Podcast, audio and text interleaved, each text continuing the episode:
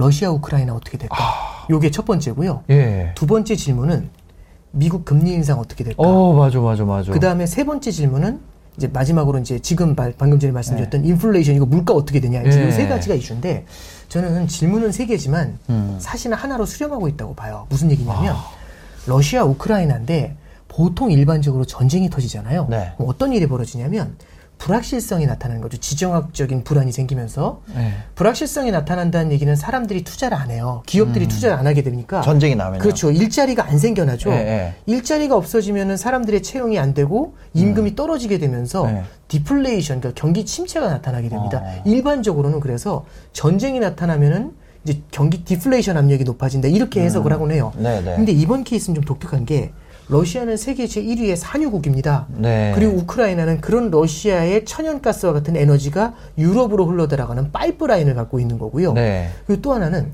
러시아는 세계 제 1위의 밀 생산국입니다. 아. 우크라이나는 세계 5위의 밀 생산국이에요. 예. 이 둘이 싸우게 되니까 원자재 사이드에서의 물가 상승 압력을 굉장히 높게 만들어주고 있거든요. 이게 전반적으로 디플레이션 압력이 높을 때 이런 일이 터지게 되면 음. 사람들이 그렇게 크게 반응하진 않았을 수도 있다고 봐요. 인플레이션에 대해서. 근데 음. 네. 물가가 올라갈 거야, 올라갈 거야, 너무 불안해 이런 상황에서 네. 러시아 우크라이나 전쟁까지 터지니까 이건 답이 없어. 아. 그러니까 엎친 데 덮쳐버린 거죠. 그러니까 러시아와 우크라이나 전쟁이라고 쓰고 음. 이게 인플레이션을 훨씬 더 강화시킨다라고 해석을 할 수가 예, 있죠. 예, 예. 그리고 이제 두 번째 미국 금리 인상을 보면 일반적으로 미국이 금리를 올리잖아요. 네. 미국이 왜 금리를 올릴까 이 생각을 해보는 거죠. 그러면 인플레이션 때문입니다라고 많은 분들이 답을 해주세요. 맞아요. 근데 조금만 더 들어가서 이제 생각해 보면 지금 은행에서 정기예금 1년짜리가 2% 정도 드리거든요. 예, 예. 이자를. 근데 5%를 드린다. 어. 엄청 주는 거죠. 엄청 많이 주는 네, 거죠, 이제 진짜. 뛰어가서 빨리 가입해야 되는데 예, 예. 문제가 하나 있습니다. 뭐냐면 물가가 10%씩 올라요. 아. 그럼 아무도 정기예금 안 하죠 5%짜리. 그죠, 그죠, 그죠. 안 하겠죠. 그러면 사람들은 정기 예금을 안 하고 물건을 살 겁니다. 아. 물가가 더 올라가기 전에. 예, 예. 근데 예금을 안 하는 게 문제가 아니라 예. 이미 기존에 가입했던 2%짜리 예금 있죠. 다 깨겠죠. 그렇죠. 다 깨서 물건을 미리 사야죠. 예, 예. 물가가 더 올라가기 전에. 아, 그죠, 그죠. 그러면 지금 10%라는 이 어. 굉장히 높은 물가 상승 압력이 더 크게 폭발을 해버리는 문제가 생길 수가 음. 예, 있죠. 예, 예. 그러면 이렇게 물가 상승 압력이 높아지는 걸 갖다가 음. 막기 위해서는 답은 딱 하나입니다. 물가가 10%씩 오르니까 예. 금리를 11%를 주면 되죠. 예. 그러면 물건을 사러 돈이 흘러가지는 않겠죠. 예. 그래서 이제 가장 중요한 포인트는 금리를 높여 놓으면은 물가를 잡을 수가 있다라는 포인트는 아. 이런 데서 이제 해석을 할 수가 있는 겁니다. 그러면 우리가 이렇게 보면 되죠. 예. 미국이 금리를 인상하는 이유는 물가 상승 압력을 제어하려고 하는 거잖아요. 네. 그럼 미국의 금리 인상이라고 쓰고 인플레이션 압력이다라고 읽으면 되는 거예요. 음. 세 번째가 인플레이션이라고 말씀드렸죠. 그러면 이게 연결돼 네. 있네요. 2번, 3번이. 그렇죠. 그러면 이렇게 보시면 돼요. 1, 2, 3 다 연결돼 다 있네. 연결되죠. 러시아 우크라이나라고 쓰고 인플레이션으로 가고 예. 그 다음에 미국 금리 인상이라고 쓰고 인플레이션으로 가고 네. 인플레이션이라고 쓰고 인플레이션으로 가고 예. 그럼 인플레이션이라는 단어 하나로 전체적으로 수렴이 되고 있다라고 예. 해석을 할 수가 있겠죠. 아. 와, 근데 여기에 초- 요즘에는 조금 하나 더 있더라고요. 네. 경기 침체가 온다고. 아, 네. 얘는 디플레이션 아니에요? 네, 그렇죠. 얘 네. 디플레이션 색깔인 애가 하나 4번이 네. 요즘에 3.5번이라 그래야 되나요? 아, 네네. 아직 확정된 건 아니니까. 네, 그렇죠. 네. 3.5번이 추가가 된 것 같아요. 네, 이게 왜 그러냐면 네. 이렇게 생각을 하면 될 것 같아요. 물가가 왜 올랐을까를 한번 생각해 봤을 때 네. 여러 가지 이슈들이 있겠지만 네. 많은 분들이 생각을 할 때 이렇게 생각을 합니다. 공급망의 이슈 때문에 물가가 올랐다. 공급이 안 되니까 맞아. 물가가 그때 그런 떴다. 얘기 했었죠. 예, 뭐 그렇죠. 하- 항구에 배가 못 들어간다고 그렇죠, 막 그래서 그렇죠. 막 예. 정박하고 있고. 네. 예. 그러면 공급망의 문제 때문에 물가가 올랐다. 아, 이건 맞는 얘기인데 네. 한번 이렇게 생각해 보는 거죠. 네. 그럼 왜 갑자기 공급망이 문제가 될까? 어. 코로나 때문인가? 코로나 이슈가 그래도 어느 정도는 조금 완화됐음에도 불구하고 공급망 네. 문제가 잘 안 풀리고 있거든요. 예, 예. 그러면 러시아 우크라이나 때문인가? 음. 러시아 우크라이나 이전에도 공급망 문제는 있었거든요. 네, 네. 뭐가 문제일까? 이게 뭐하고 연결이 돼 있냐면 음. 강력한 수요하고 연결이 돼 있어요. 우리는 수요 쪽은 안 보는데요. 수요가 지금 폭발해 있는 상태입니다. 아, 진짜요? 미국의 소비가 이례적으로 강해요. 그럼 미국의 소비는 왜 강했을까 생각해 보는 거죠. 예. 첫 번째는요. 미국 정부에서 엄청나게 많은 보조금을 줬습니다. 거의 4조 달러, 5조 달러의 금액을 2년 만에 풀어줬어요. 예. 굉장히 짧은 기간에 굉장히 많은 돈을 퍼줬고요. 현금으로 줬잖아요, 그렇죠. 그냥. 캐시로 줬죠. 이게 예. 포인트인데 보통 일반적으로 경기 부양을 할 때는 캐시를 직접 주는 게 아니라 네. 이렇게 줘요. 일자리를 만들어 줘요. 예. 그러니까 인프라 투자를 해가지고 공사를 하나 따내는 거죠. 공사를 하면은 저 같은 사람이 채용이 돼서 일을 하잖아요. 네. 그럼 월급을 받아가지고 소비를 하게 만들어줘요. 네, 네. 근데 이제 그게 아니라 그냥 캐쉬를 찔러줍니다. 예. 그럼 캐쉬가 바로 들어오게 되니까 이 현금을 가지고 소비를 하게 되는 거죠. 네. 첫 번째는 그래서 재정 이제 보조금이 많이 들어왔고 음. 두 번째는 무제한 양적 완화라는 걸 하면서 네. 돈이 넘치면서 돈의 공급이 넘치니까 금리가 바닥에 붙어버려요. 네. 그러니까 금리가 너무 너무 낮았던 거죠. 음. 세 번째는 임금이 빠르게 올라가는 게 있고요. 네 번째는 자산 가격이 굉장히 많이 올라갑니다. 네. 그러면 자산 가격이 많이 올라가게 되면은 제가 연금 계좌에 넣어놨었던 주식의 가격이 엄청나게 올라가요. 미국 사람들 입장에서는. 네. 그리고 코인 샀던 것들, 주식 샀던 것들 엄청나게 올라요. 그리고 마지막으로 사놓은 집이 엄청나게 뛴 거죠. 네. 그럼 자산 가격이 많이 뛰면은 사람이 소비를 할 수 있는 그런 여력이 좀 생겨날 수가 있어요. 그렇죠. 그리고 지금은 물가가 높지만 코로나 직후에는 디플레이션 압력 높다고 아. 해가지고 물가가 낮았어요. 예, 예. 그럼 정리하면은 보조금 많이 줬죠. 음. 그리고 금리가 낮았죠. 물가가 낮았죠. 음. 자산 가격 뛰었죠. 이네 가지가 한꺼번에 폭발을 하면서 네. 물가를 하늘로 끌어올린 겁니다. 그러니까 수, 요를 하늘로 폭발시켜 버린 겁니다. 아. 그러면 수요가 팡 하고 폭발을 하면 네. 공급이 그걸 따라가 줘야 되는데 여태까지 본 적이 없을 정도로 수요가 강하게 폭발했죠. 아. 그러면 공급이 못 따라가잖아요. 네. 공급망의 이슈가 생기는 거죠. 아, 근데 수요가 그렇게 세다 그러는데. 네네. 아니, 저기는 뭐 실적이 안 나온다 그러더라고요. 월마트나 뭐 이런 데가. 그렇죠. 그런 거는 왜 그런 지금 거예요? 포인트를 잘 짚어주신 네. 건데 그래서 여태까지 말씀드렸던 포인트는 수요를 강하게 폭발시켜줬던 요인이 됐던 거고요. 네. 보조금을 줬고 금리를 낮췄고 물가가 낮았고 자산 가격이 뛰었으니까. 네. 근데 이게 지금 반대로 돌고 있어요. 미국 정부에서 보조금을 더 안 줘요. 이제 안 주죠. 그렇죠. 첫 번째는 보조금을 더 안 줘요. 끝났으니까. 음. 네. 그리고 두 번째는 뭐가 있냐면 금리가 올랐어요. 어, 금리 올랐죠. 양적 그렇죠. 하나도 안 하고. 예. 부채가 많은 상태에서 금리가 올랐어요. 그죠? 네. 세 번째는 뭐냐면 물가가 올랐어요. 어. 꽤 빠르게. 예. 그리고 네 번째는 뭐냐면 안 떨어질 것 같은 자산 가격이 어. 고점 대비해서 20% 정도씩 하락했어요. 아, 맞아. 미국 그렇죠. 주식은 안 빠지는 줄 알았는데. 네, 그렇죠. 예. 요네 가지가 한꺼번에 터졌죠. 그러면 다, 역- 다. 반대로 역방향으로 다돈 예, 거죠. 예. 그럼 이 네 가지가 한꺼번에 터지면 예. 생각했던 것 같은 강한 소비가 조금 주춤해지는 거 아니야? 라는 얘기가 나오는 거고 네. 음. 이런 것들이 실제로 소매 업체들 있죠. 월마트 같은 곳에 타격을 주는 거 아니냐? 물론 이것만으로 해석하지 않고 월마트의 실적에 타격을 준 별도의 요인이 있을 수 있어요. 예, 예. 근데 시장 참여자들은 이게 영향을 직접적으로 가장 크게 준 것 같고 어. 이게 이어지게 된다면 실제로 월마트가 문제가 아니라 네. 미국의 소비 경기가 죽는 거 아니냐 이 생각을 할 수가 음. 있는 거죠. 그럼 여태까지 굉장히 탄탄하게 미국의 소비를 갖다가 이끌어왔었던 전 세계 경제를 이끌어왔었던 탄탄한 미국의 소비가 위축이 됐었을 때 예, 예. 그럼 이거야말로 누가 물건을 사냐 이거죠. 음. 그럼 이거는 결국에는 지금 뭐 물가 상승 이런 걸 떠나서 네. 결국엔 전반적인 경기 침체로 이어지게 되는 거 아니냐. 네. 이제 이런 부담감을 가지게 되는 겁니다. 아, 그래서 이제 네. 그 디플레이션이라는 얘기가 그렇습니다. 아, 뭐 경기 침체가 온다. 네. 경기 침체가 디플레이션이잖아요. 그렇죠. 예, 그리고 이게. 올 네. 가능성이 있다. 이 얘기가 조금 나온 거네요. 네. 그래서 지난주부터 해가지고 음, 경기 침체를 읽는 그런 시장 움직임이 좀 나타나기 시작을 해요. 네. 요건 이제 어떻게 해석을 하면 되냐면 이렇게 보면 될 것 같아요. 주가만 봐서는 안 보이고요. 네. 주가와 금리의 관계를 같이 보실 필요가 있습니다. 어, 주가와 네. 금리. 이렇게 보시면 될 것 같아요. 네. 첫 번째는 코로나 국면이죠. 코로나 음. 때문에 시장이 무너질 때는요. 주가도 무너졌는데 음. 디플레이션 압력이 경기 침체가 일어날 거라고 보니까 금리도 같이 하락해요. 네. 주가와 금리가 같이 무너졌거든요. 어. 근데 여기서 중앙은행이 나서서 경기를 부양해 주기 위해서 돈을 풀기 시작을 합니다. 네. 그러면 금리는 딱 올라가지 못하고 묶여버리고요. 어. 그 다음에 주가는 하늘로 뛰어 올라가기 시작을 하죠. 그러면 네. 금리가 묶여 있는 상태에서 금리가 따라 올라가지 못하고 금리는 옆으로 기고 주가가 뛰어 올라가는 겁니다. 네, 네. 그러다가 백신이 개발됐다는 얘기가 나오고 네. 2000년도 11월 달에 네, 네. 그리고 바이든 행정부가 당선이 되면서 엄청난 경기 부양을 할 거다는 얘기가 나와요. 어. 그럼 금리가 올라도 상관없습니다. 왜? 경- 금리가 올라가는 걸 메울 수 있는 이게 언제적 얘기인가요? 2020년도 11월 달에 트럼프하고 바이든하고 붙었잖아요. 네, 네, 네. 그래서 이제 트럼프가 지고 바이든이 이긴 다음에 네. blue wave라고 해가지고 바이든 행정부에서 엄청난 경기 지원을 할 것이다 예. 라는 얘기를 맞아, 했었죠. 맞아, 예. 맞아, 맞아. blue 그러면서- 웨이브, 예, 맞아. 그렇습니다. 지금은 이제 다 잊혀진 얘기인데 예, 예. 금리가 뛰어 올라가도요 성장이 이걸 메워주면서 음. 금리와 주가가 같이 올라가요. 음. 근데 작년 하반기로 넘어오면서 분위기가 바뀝니다. 어떤 분위기였냐면 네. 어 물가가 생각보다 세네. 음. 그럼 금리가 더 많이 오르나? 네. 금리가 임계점 이상으로 강하게 뛰어 올라가요. 아. 그러면서 주가가 꺾여 내려옵니다. 예, 예. 이게 이제 스태그플레이션을 읽는 거죠. 그래서 네.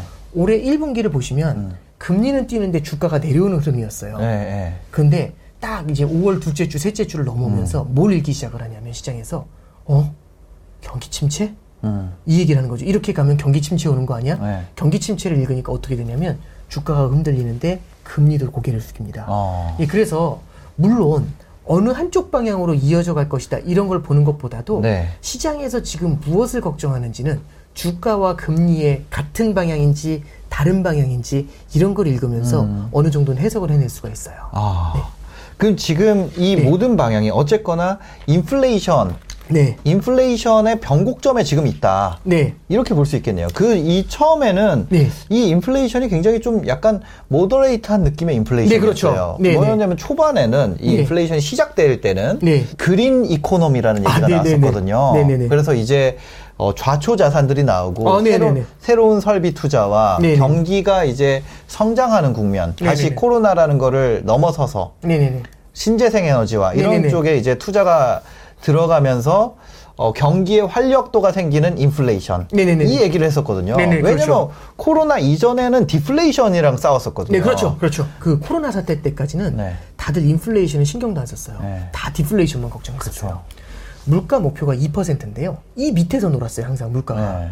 그리고 잠깐, 잠깐 경기 부양을 하면 2% 위로 고개를 싹 들거든요. 네. 2% 위로 간신히 고개를 들려고 하는데, 어. 오, 2% 넘었어? 그럼 인플레이션 금리 올릴까? 그러면 싹 고개를 숙여요. 바로 개눈 감추도 싹 숨어버려요. 예, 예. 갯벌에서 고, 개가 튀어나왔다가 예. 너 금리 인상하면 싹 들어가는 어. 거죠. 그러니까 인플레이션이 2% 위에서 깔짝 올라갔다가 잡으려고 하면 싹 사라져버려요. 예. 눈사람 녹듯이. 예. 그게 언제였냐면 2011년이 그랬고 음. 2015년이 그랬고 2018년이 그랬어요. 네. 그래서 셋다 2% 위로 고개를 들자마자 잡으려고 하는 순간 사라져버린 거죠. 예, 2021년이 됐습니다. 물가가 올라온대요. 어. 그러면 과연 무슨 생각을 했을까? 지난 십몇 년 동안 네. 우리는 인플레이션이다라고 하다가 사라지고 네. 인플레이션이다라고 하고 사라지고 음. 늑대다 했는데 안 오고 그렇죠. 늑대다 했는데 안 오고 네. 늑대다 했는데 안 왔죠. 네. 근데 늑대가 진짜 온 거죠. 아. 그래서 작년에는 연준의 판단도 그랬고 네. 저도 비슷하게 생각을 했었던 것 같아요. 음. 이번에 인플레이션은 일시적일 것 같다. 이런 생각을 굉장히 좀 강, 왜냐하면 네. 디플레이션 압력이 강하게 작용을 하니까. 아. 근데 생각했던 것보다 미국의 경기 부양책이 굉장히 강했던 거고요. 너무 오랫동안 이어지게 만들어줬던 아. 거고요. 그리고 생각했던 것보다 초기에 잡았어야 될 물가를 초기에 잡았으면 이렇게 가지 않았을 수 있는데 음. 네. 그거를 너무 내깔려 놔둔 게 문제가 되죠. 음. 그러면 여태까지만 정리를 해보면 세 가지가 네. 나와요. 물가가 올라간 이유는요. 첫 번째는 미국의 폭발적인 소비. 미국의 소비, 그렇죠. 두 번째는 그런 폭발적인 소비를 따라가지 못하는 공급망. 공급망 그렇죠. 차질. 그 다음에 세 번째는 그러면 이렇게 해서 물가가 올라오는 거를 잡아줘야 되는 게 연준의 역할인데 예. 연준이 뭐라고 했냐면 일시적 이렇게 얘기하면서 아. 무시를 때린 거죠. 예. 그럼 이걸 세 개 정리하면 이런 거죠. 결국에는 강한 소비와 음. 불안한 공급과 네. 그걸 지켜보는 연준이었던 거죠. 노래 가사처럼 나오는 겁니다. 아. 그러니까. 이게 전쟁 같은 인플레이션을 만든 겁니다. 예. 요렇게 그 그래서- 전쟁도 났고. 야, 그렇죠. 그러네요, 또. 예, 보니까. 예. 그래서, 어, 저는 이제, 네. 이 관점이, 음. 인플레이션이 이렇게 세게 올라갈 거라고는, 네. 이제 연준도 예측을 못 했고, 아. 많은 전문가분들도 여기에 대해서는 조금은 안이했던 것 같아요. 그 음. 네. 앞에 십몇 년 동안 인플레이션이 굉장히 나타나지 않고 오히려 디플레이션을 음. 걱정했던 시기였으니까요. 이런 비슷한 때가 예. 있었어요, 과거에도. 어. 70년대에 네. 굉장히 강한 인플레이션이 있었죠. 어. 오일 쇼크. 예, 오일 쇼크가 있었을 때. 예. 근데 우리는 이제 오일 쇼크만 기억을 하지만 예. 오일 쇼크 이전의 스토리가 중요해요. 어. 60년대 후반에 네. 케네디 대통령이 암살당한 다음에 음. 그 다음에 들어온 사람이 린든 존슨 대통령이라는 사람이에요. 네네. 린든 존슨 대통령은 소련의 사회주의가 굉장히 그때 성장률이 높았거든요. 음. 아니 우리 자유민주주의, 자본주의 경제가 음. 소련에 밀리면 안 된다. 그래서 우리는 위대한 사회를 만들어야 된다. Great Society란 말을 쓰면서 음. 네. 강력한 경기부양책을 쓰기 시작합니다. 어. 그래서 경기부양책을 쓴다는 얘기는 재정을 털어가지고 돈을 뿌린다는 얘기죠. 네. 강력한 경기부양책을 쓰니까 그때부터 물가 상승 압력이 스물스물 스물스물 올라오기 시작을 해요. 그러다가 닉슨 대통령이라는 사람이 들어옵니다. 네. 그래서 그 사람은 근본위 화폐제를 폐기를 하면서 근본위 네. 화폐제는 뭐냐면 국가가 보유하고 있는 금만큼만 달러를 찍을 수 있다는 얘기거든요. 네네. 근데 그걸 무시해요. 금 없이 찍어. 어. 마음대로 찍는 거죠. 네. 그러다 보니까 달러 가치가 많이 하락을 하고 달러 유동성 공급이 늘어나요. 네. 그리고 린든 존슨 대통령보다 더 많은 경기 부양책을 써요. 어. 그러니까 물가가 많이 오르기 시작을 하겠죠. 그러겠죠. 물가가 막 오르고 있는 그런 상황에서 음. 뭐가 터진 거냐면 석유 파동이 터진 겁니다. 예. 74년도에 이제 4차 중동 전쟁이 터졌을 때 그때 이제 미국이 이스라엘하고 이제 그 편을 좀 들어줘요. 음. 네네. 중동에서 너무 화가 난 거죠. 음. 그래서 미국에는 음. 원유 안 줄래. 석유 수출 안 해. 이렇게 이제 수출을 금지하는 그 정책을 발표합니다. 음. 그러면 이제 사람들이 물가가 막 부부 올라오려고 하는 상태에서 기름의 수출까지 안 될 거라고 생각을 하니까 네. 어, 이거 물가 폭발하겠네 이런 생각을 하겠죠. 어. 주유소로 달려가야죠. 어. 빨리 기름을 사러 네. 주유소 딱 달려갔는데 주유소에 딱 팻말 하나 꽂혀 있어요. 어. No gas. 어. 가스가 없다는 뜻이죠. 예. 그럼 이제 기다려야죠. 기- 가스 받을 때까지 우리 마스크 받을 때 기다리던 예. 예, 그런 것처럼 가스 받으려고 기다리는 거죠. 그래서 요렇게 70년대에 물가가 올랐던 적이 있어요. 그 앞에 있었던 스토리들이 있습니다. 네네. 그러면 여기서는 이런 생각이 드는 거죠. 린든 존슨이나 이분들은 음. 이 닉슨 대통령이 왜 그렇게 돈을 퍼줬을까? 음. 알고 보니까 네. 세계 2차 대전 이후에 네. 물가가 올라온 적이 없어요. 아. 2차 대전 직후에 그리고 한국 전쟁 직후에 네. 그때 잠깐 물가가 세게 올랐다가 딱 주저앉은 이후에는 네. 50년대 60년대를 거치면서요 어. 물가가 올라온 적이 없어요. 어. 첫 번째는 과학 기술의 발전이 굉장히 컸습니다. 예. 전쟁을 통해서 기술력이 발전을 하게 돼요. 음.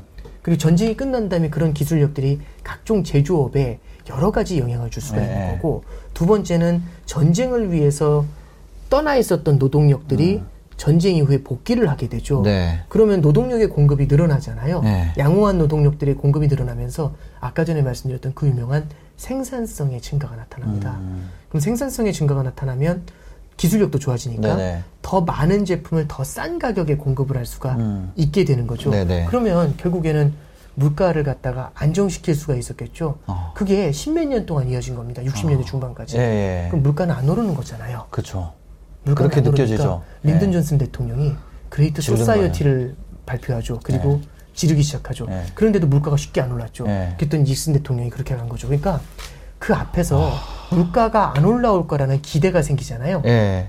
그럼 거기서 실수를 하게 되는 거고요. 아. 글로벌 금융위기 이후에도 똑같았죠. 네. 말씀해 주셨던 것처럼 디플레이션을 걱정했었으니까 맞아요. 인플레이션이 올라오는 걸그 음. 순간에 제대로 바라보지를 네. 못했던 굉장히 큰 실수를 했던 겁니다. 아, 이때 우리가 유통은 전부 아마존드 됐기 때문에 네. 이제 유통 마진이 사라져서 물가가 오르기 어렵고 네. 그런 얘기 있었잖아요. 네네네네. 그리고 셰일 혁명. 네. 셰일 혁명이 있기 때문에 이제 물가가 더 이상 유가 상승의 아, 네. 시대는 끝났고 네네. 뭐 그 과거에 디플레의 원인으로 지목됐던 것들 네네네. 그런 것들은 지금은 그러면 똑같은 이제 2년밖에 안 지났잖아요. 네, 코로나 네. 이후에 네네네. 그게 그냥 2년이 지났는데 이게 다 사라진 건가요? 아, 너무 중요한 질문을 해주셔가지고요. 네. 첫 번째는 이겁니다. 이제 오펙이라든지 쉐일가스 이제 이런 쪽을 말씀해 주셨는데 네. 우리가 지금은 유가가 오른다고 생각을 하지만 네. 코로나 직후에는 마이너스 유가도 맞아요. 그럼 예. 셰일 기업들이 어땠을까? 굉장히 힘들었을 거거든요. 예. 그리고 오펙 국가들도 산유국들도 너무너무 힘들었던 게 네. 유가는 끝났어. 음. 에너지로서의 원유는 value가 없어. 왜냐하면 이제 재생에너지도 신재생에너지 나오고 뭐 이런 얘기들이 예, 있었잖아요. 그러면서 세계 경기의 전체가 좀 저성장의 늪에 빠지면서 원유에 대한 수요가 구조적으로 낮아질 거야. 음. 그리고 신재생 에너지 때문에 원유에 대한 수요는 더 낮아질 거고 네. 그러면 이런 기업들 셰일 기업이나 이런 쪽 많이 망했어요. 음. 생각보다. 네. 그리고 중동 국가들도 굉장히 힘들었거든요. 어. 경기가 좀 좋아져서 아, 원유 수요가 늘어나. 그럼 음. 우리가 증산을 하려고 했다가 증산 몇 번 했다가 바로 경기 주저앉고 바로 경기 주저앉고 너무 많이 혼났던 거죠. 음. 네. 설비 투자 늘리면 이게 네. 원유 설비 투자 늘리는 게 보통 돈이 들어간 게 아니잖아요. 어. 투자 늘렸다면 망하는 거죠. 그래서 음. 몇번 흔들렸어요. 그러면 수요가 올라오고 있어요. 이거 보면서 더 늘릴래? 수요가 폭발했는데 네. 공급이 따라 올라가 줘야 되잖아요. 음. 수요가 폭발했는데 공급이 따라 올라가는 속도가 너무 느린 거예요. 네. 그럼 이 기간이 길죠. 이건 일시적인 인플레이션이 아닌 거죠. 아. 네. 예상했던, 혹시 작년에 네. 연준이 그 얘기를 해요. 지금 공급이 못 따라가는 건 자연스러운 일이다. 음. 수요가 단기로 폭발했는데 그걸 어떻게 바로 따라가겠냐. 음. 이거 금방 따라 올라온다. 근데 식차를 두고. 그래서 이게 올라오면 네. 물가가 더 안 올라갈 거니까 음. 일시적. 이렇게 얘기한 거죠. 네, 네. 일시적이 몇 개월이냐. 아예 공급 따라가는 기간이 길지 않잖아요. 음. 몰라요. 일시적이에요. 그런데 그게 아니었던 거죠. 네, 네. 아직까지도 못 따라가잖아요. 네. 예. 그러니까 결국 그리고 이제 거기에 러시아 우크라이나 전쟁도 덮친 거고. 뭐 그럼 지금. 예. 이런 것들 종합해 봤을 때 네네네. 일단 전쟁이라는 거는 좀 알 수 없는 거고 네. 어 앞으로 인플레이션 같은 경우는 어떻게 될 거라고 보세요? 저는 이제 이렇게 말씀드릴게요. 예. 아까 전에 말씀드린 게 강한 수요와 네. 불안한 공급과 맞아요. 그걸 지켜보는 연준이라는 연준. 말씀드렸잖아요. 일단 연준은 지금 지켜보지 않아요. 음. 이제 이미 움직이고 있고요. 그렇죠. 뭐 빅스텝이냐 그렇죠. 자이, 자이언트 스텝이냐 뭐 이런 얘기하고 있잖아요. 시장이 생각했던 것보다 더 세게 움직이고 있어요. 네. 그럼 지켜보는 연준이 아니에요. 음. 70년대에는요, 지켜봤어요, 계속. 음. 그때 당시에 유명한 사람이 아서 번스라는 분이 있습니다. 네, 네. 그 사람은 그때 당시 연, 연준 의장이었는데, 음. 이분이 닉슨 대통령하고 친구였대요. 어. 그래서 성장을 둔화시키면 재선이 안 될 수 있잖아요. 음. 물론 너무 정치적으로 해석하는 것일 수도 예, 있는데 예. 그러다 보니까 금리 인상하거나 긴축하는 것에 대해서 되게 음. 좀 소극적이었다고 합니다. 네. 그런데 이제 어떤 얘기를 하냐면 음.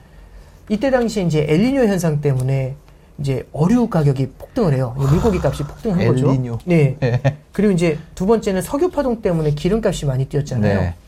그러니까 이제 물가 상승세가 심상치 않은 거예요. 음. 그러니까 이제 의장님 지금 물가가 너무 많이 뛰고 있습니다. 긴축을 해야 될 것 같습니다. 그랬더니 이제 아서번스 의장이 이제 얘기한 게 뭐냐면 왜 물가가 오르는데 이런 이런 이유 때문입니다. 그 석유 가격하고 식품 가격이 올라서 물가가 오르는 건데 음. 우리가 금리 올린다고 그거 해결이 되겠습니까? 음. 그래서 뭐라고 하냐면 이때 소비자 물가 지수 말고 음. 식품 가격하고 에너지 가격을 제외한 소비자 물가 지수를 만들라는 얘기를 해요. 근원 소비자 물가 지수. 네, 그때 나옵니다. 아, 이게 그때 나온 거구나. 근원 소비자 물가 지수는 많이 안 오르잖아요. 예. 그러니까 아유 긴축하지 맙시다. 그러니까 되게 안이하게 생각한 거죠. 예. 근데 이게 어떤 요인에 의해서 물가가 올랐든 간에 예. 물가 상승이 굉장히 오랫동안 지속이 되면 음. 사람들의 마음 속에는 물가는 계속해서 오를 것이라는 기대감이 만들어져요. 음. 물가가 올라갈 거라는 기대감이 생긴다는 건 이렇게 보시면 돼요. 집값이 계속해서 오를 거라는 기대.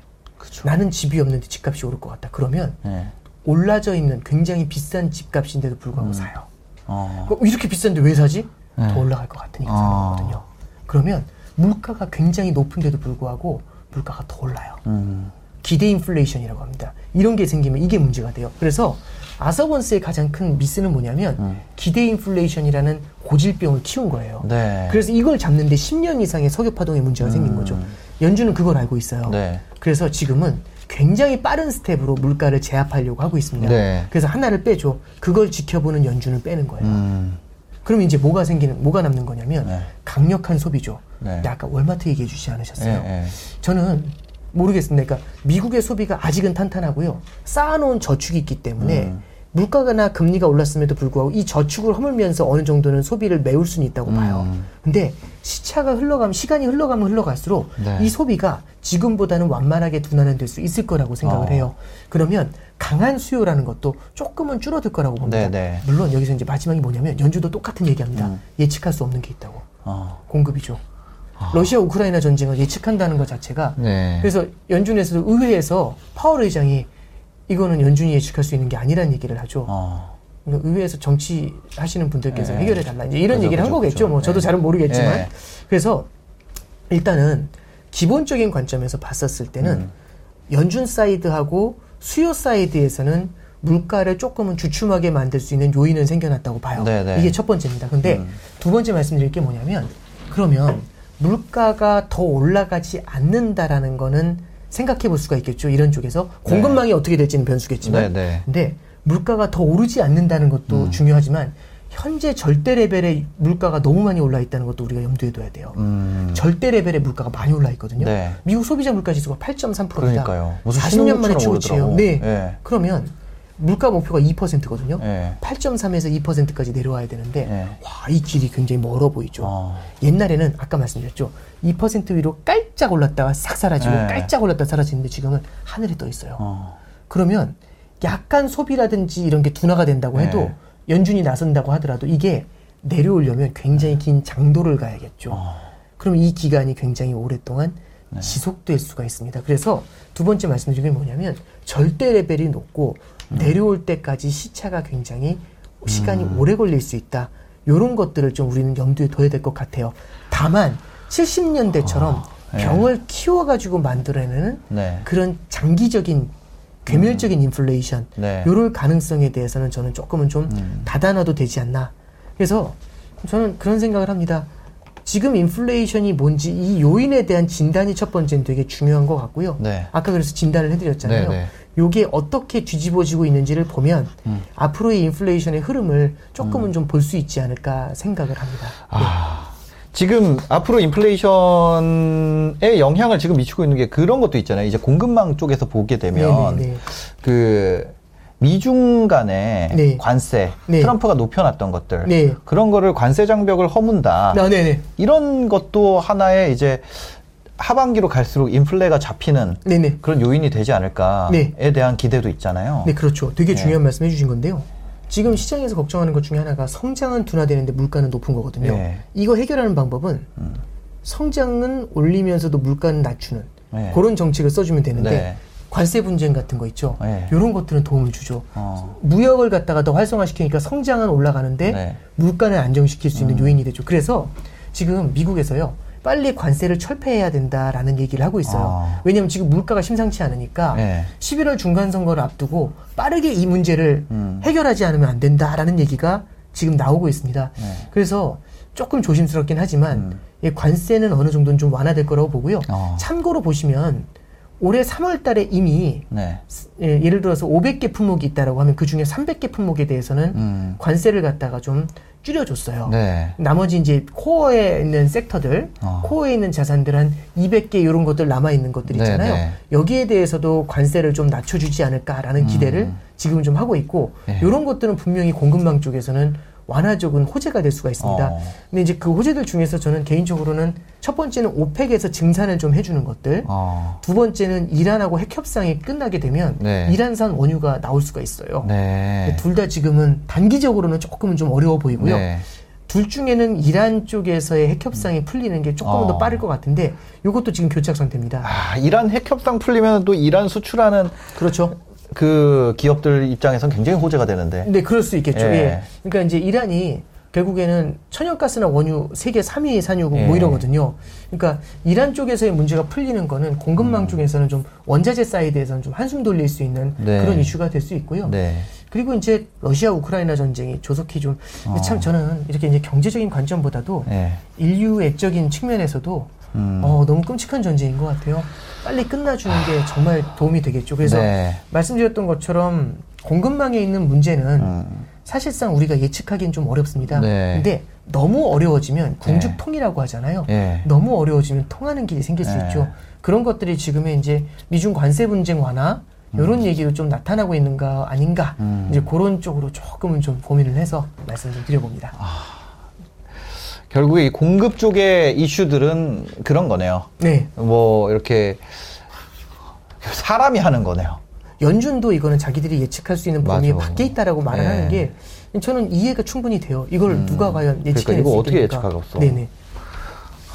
그 푸틴 마음을 어떻게 알 아, 것이며 네네.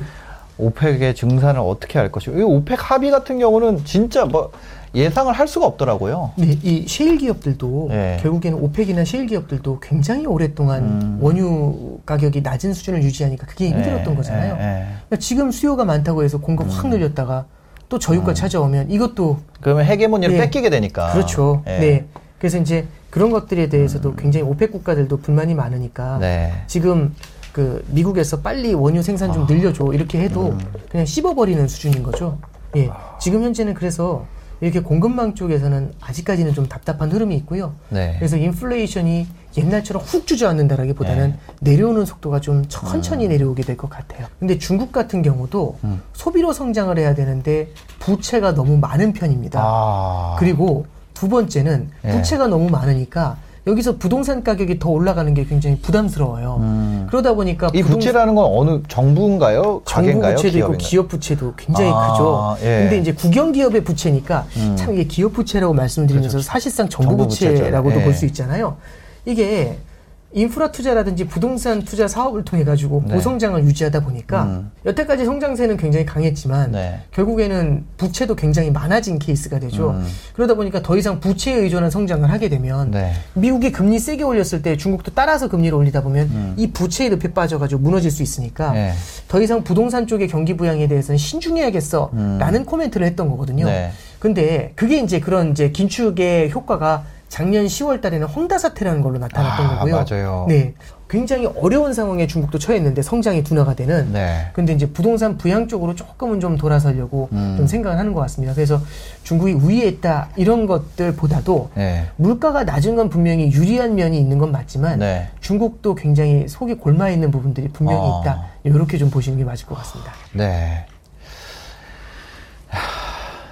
그래서 결론은 인플레는 갈수록 좀 잡힐 가능성이 있다. 네, 시차를 두고 네. 인플레는 잡힐 가능성이 있다라고. 그러면 금리 거죠. 인상이 하반기에 또이 속도가 이어질 가능성은 높지는 않다. 금리 인상이 이 정도로 이어질 거라고 보니까 지금 인플레가 꺾여 나가는 거잖아요. 음. 네, 네. 인플레가 꺾여 나간다기보다는 조금씩 이제 둔화가 될 수 있다고 거죠. 보는 예. 거잖아요.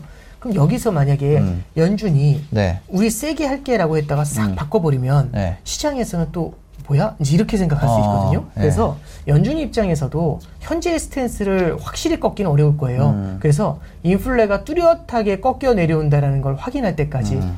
기대 인플레이션이 자리 잡지 못할 거라는 걸 확신할 때까지는 네. 어, 긴축적인 행보를 조금은 더 이어가게 될 거라고 그렇게 어. 좀 보고 있습니다. 그래서 하반기면 끝납니다. 뭐 이런 말씀보다는 네. 어, 이 인플레이션이 둔화되는 흐름을 보면서 어. 일정 수준 네. 연준이 봤을 때 괜찮다라고 생각하는 수준까지 음. 인플레가 둔화가 되면 네. 네, 그제서야 이제 아마 좀 움직이게 되지 않을까 생각을 아. 좀 하고 있습니다.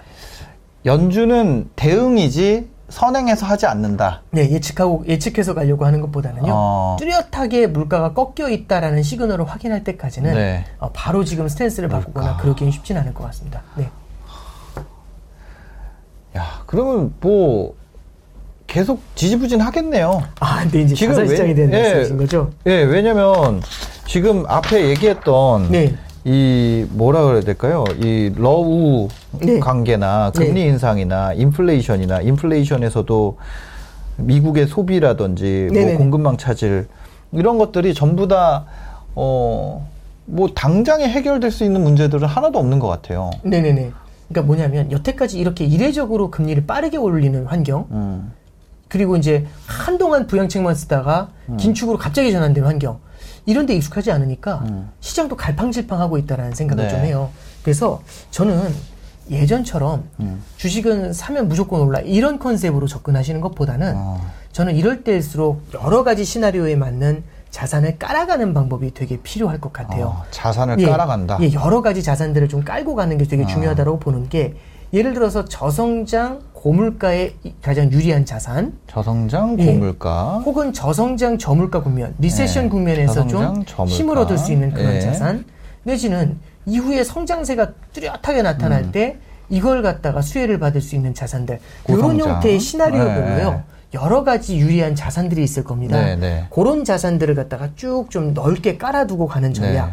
그러면 어떤 일이 벌어지냐면 시나리오가 계속 바뀌게 되잖아요. 매크로 네, 환경이. 네. 그럴 때마다 그런 자산들이 이제 뛰어 올라올 때가 있을 거예요. 음. 그럴 때마다 배트를 짧게 잡는다는 음. 그런 관점에서 수익을 내면서 이제 차익 실현을 해나가는 전략이겠죠. 음. 그러면서 자연스럽게 어느 한쪽 시나리오로 수렴해 나갈 때까지는 네. 이렇게 넓게 깔아두고서 빠르게 회전하는 그런 전략들 이런 게 좀 필요하다고 봐요. rebalancing을 빠르게 네, 그렇죠. 하는. rebalancing을 좀 빠르게 가져가는 어. 방법이 있고 아니면 네. 이렇게 넓게 깔아두고 어느 한쪽으로 수렴할 때까지 음. 수렴하는 순간까지 비중을 갖다가 조금씩 조금씩 바꿔나가는 전략들 네. 이런 것들을 좀 우리가 염두에 어. 두는 게 되게 중요하지 않나. 네. 네, 첫 번째는 그런 말씀을 좀 드려보고요. 네, 네. 네, 두 번째는 지금 만약 긴축을 하지 않으면 네.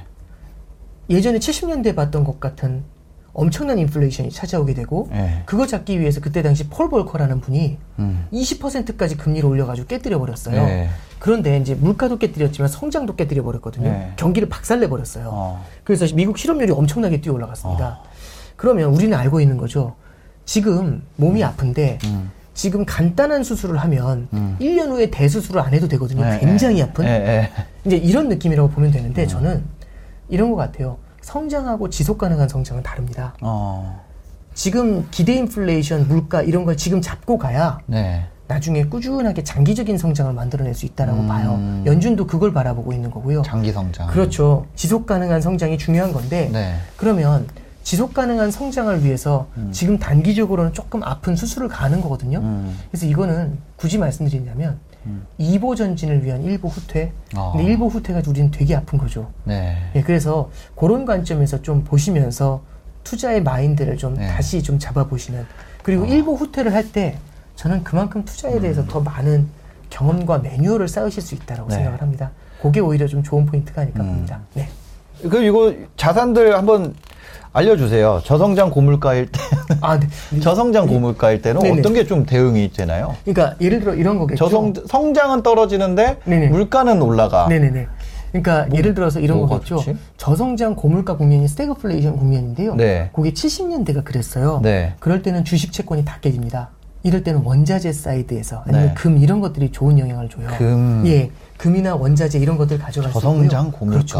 어. 그다음에 저성장 저물가 국면에서는요. 예. 결국에는 리세션이 찾아오는 거잖아요. 네. 물론 리세션의 가능성이 아주 채권? 높다고 보진 않지만 네. 이럴 때는요. 채권도 좋을 수 있고요. 네. 그리고 또 하나는 달러 같은 자산들. 이럴 달러. 때는 안전 자산을 조금 끼울 수가 있는 네. 거죠. 근데 이게 결국에는 물가를 잡으려고 하잖아요. 네. 물가를 잡을 때는 저성장 저물가로 박혀버릴 수도 있지만 예. 운 좋게 물가만 잡고 성장을 크게 안 건드릴 수가 있어요. 예. 그러면 물가가 낮아진 상태에서는 네. 성장을 도모할 수 있으니까 음. 고성장 저물가가 나타날 수 있거든요. 네. 이럴 때는요 조금 힘들어했었던 어. 주식들이 굉장히 큰 어, 구글, 성장 구글. 그렇죠. 뭐 그- 그러니까 물론 성장주도 있겠지만 가치주 같은 것들도 좀 아, 볼 수가 가치주. 있거든요. 어, 예. 그래서 이제 말씀드릴 수 있는 건 그럼 이제 바로 이제 이런 생각이 들죠. 네. 아니 왜 이렇게 많아? 예. 그런 것들을 깔고 가는 게 넓게 깔고 가는 겁니다. 음. 옛날에는 이런 말씀 드리면 되게 황당해 하셨는데요. 네. 지금은 ETF가 되게 많이 발달해 아, 있죠. 그쵸, 그쵸. 주식 7개 사실 수 있잖아요. 주식 네. 종목 6개 이렇게 투자하시는 분들 많이 봤거든요. 네, 네. 그러면 이런 ETF들을 음. 이런 자산별로 ETF를 5개, 6개 쭉 깔아놓고서 음. 이게 여러 시나리오 국면이 다가오는 거에 우리가 네. 대비를 할 필요가 있다. 아. 그리고 각각의 자산군에 대해서 내 나름의 목표 수익률을 정하고 그 수익률이 왔었을 때 네. 차익 실현을 하면서 음. 포트폴리오를 빠르게 리밸런싱 해가는 전략들 이런 것들을 좀 고민해 보시는 거 아. 네. 이걸 좀 권유해 드려 봅니다. 그러면 이것의 시나리오가 지금 세 개가 있는데 고성장 국면, 아. 저성장 고물가 국면, 네. 저성장 저물가 국면 이런. 식으로 돼 있잖아요. 그럼 이 중에 지표를 여러 가지 보시잖아요. 아, 네네네. 저희도 이제 항상 어, 부부장님한테 네네. 연락해가지고 지금 어떤 국면으로 확정됐습니까? 이거 매일 할 수 없잖아요. 아, 그렇죠. 네. 그러니까 우리가 그러면 그거에 대해서 네. 아 각자의 국면으로 가는 어떤 증거 아, 네네. 이런 거를 좀 잡아볼 수 있을까요? 어, 저는 이렇게 봐요. 첫 번째는 뭐냐면 네. 만약에 예를 들어서 네. 시장이 저성장 고물가로 흘러갈 것 같다라고 네. 하면은 주식이 무너지면서요 음. 금리가 뛸 겁니다. 아, 이 고물가 갈 때 뉴스는 그러겠네요. 저성 주식 시장 막 아작난다는 뉴스 나오면서 그렇죠. 이제 금리가 많이 뛰고 금리 계속 뛰고 그리고 그렇죠. 예. 그 연준에서도 금리 네. 인상 계속한다 그러고 그렇죠. 이제 그런 얘기가 나오는 거죠. 예. 그런 뉴스 flow가 그런 식으로 흘러가는 게 내가 보인다. 아, 네네, 그렇죠. 예. 그게 너무 뚜렷해지는 걸 보는 거죠. 네. 그리고 또 하나는 저성장 저물가로 간다면 이거는 경기 침체를 읽는 거잖아요. 네. 이럴 때에는 주가와 금리가 같이 내려갑니다. 어. 그렇겠죠. 예, 채권 쪽으로 돈이 네, 몰리고 네. 하니까 주식은 흔들리고 네. 그리고 만약에 고성장 저물가로 네. 물가만 발라낼 수 있다면 네. 이게 성공한다라고 하면은 네. 이럴 때는 주식시장이 네. 예를 들어서 이제 좀 많이 하락했었던 주식들 위주로 빠른 반등세를 보여주면서 음. 네. 금리는 안정이 되겠죠. 물가가 안 올라가니까. 어. 그러면 이런 국면들이 나타나는 것들은 음. 단순히 어떤 자산을 바라보면서 가는 게 아니라 네. 주식과 금리 요거의 상관관계를 보면서 음. 접근하는 게 조금 더 마일드할 것 같습니다. 알겠습니다. 고성장 고물가 국면도 있을 수 있지 않을까요? 예를 들어서 물가를 잡아내잖아요. 예. 그러면은 고성장 저물가로 가겠죠. 예. 그럼 성장이 예. 결국에는 소비를 끌어올릴 거지 않습니까? 예. 그럼 시차를 두고 고성장 고물가를 아. 만들어낼 수 있겠죠. 그래서 네. 바로 고성장 고물가로 간다기보다는 음. 지금 연준이 칼을 빼들었으니까요. 물가와의 네. 전쟁을. 네, 네. 그래서 고성장 저물가를 한번 찍고 음. 그런 다음에 움직이는 그림이 아닐까 좀 그렇게 네. 생각해 봅니다. 알겠습니다. 주가와 금리가 어떻게 보면 경제의 제일 큰 지표네요. 굉장히 중요한 지표가 네, 되죠. 예, 네. 이제 그래서 우리가 저기 단순히 주가 하나만 바라보는 것보다는 금리와의 관계를 같이 바라보면은 음. 네. 왜 주가가 하락했는지, 왜 주가가 올랐는지, 네. 경기 침체 때문에 오른 건지, 주, 어. 가가 하락한 건지 아니면은 네. 미국의 금리 인상 우려 때문에 떨어진 건지, 뭐 이제 이런 것들을 네. 우리가 이제 해석을 할 수가 있겠죠. 자, 그러면 하나 더 여쭤볼게요. 네네. 예, 진짜 네. 죄송해요. 뭐냐면 금리를 본다 그러면 미국채 10년물을 보는 건가요? 아, 네, 이게 금리가 금리가 너무 많잖아요. 예. 단기 금리하고 장기 금리를 보실 필요가 있는데 네. 단기 금리는 2년짜리 국채 금리를 보시는 게 좋고요. 네. 그 다음에 장기 금리는 10년짜리 금리를 보시는 게 되게 포인트가 됩니다. 아. 예, 일반적으로 걔네를 많이 보는 게 네. 얘네들을 지표 금리라고 하는데요. 음. 어렵게 생각하지 마시고요. 가장 거래가 많은 금리라고 보시면 아, 돼요. 거래가 제일 많아서 네. 가격 네, 반영이 거래가, 네, 그렇죠. 가격 반영이 가장 크게 예, 하죠. 예. 네, 그래서 저걸 많이 봐요. 단기의 대표, 장기의 대표. 2년 10년. 예, 그래서 걔네들을 가장 많이 보는 편입니다. 주가 지수라 그러면 나스닥도 있고 다우도 있고 러셀 2000도 있고 S&P도 있고 뭐 어떤 게 주가 지수를 그러니까 일반적으로 스탠다드하게 바라본다면 네. 성장주 가치주가 이제 같이 들어가 있는 게 S&P 500이 가장 많이 들어가 있는 편이고요. 음. 네.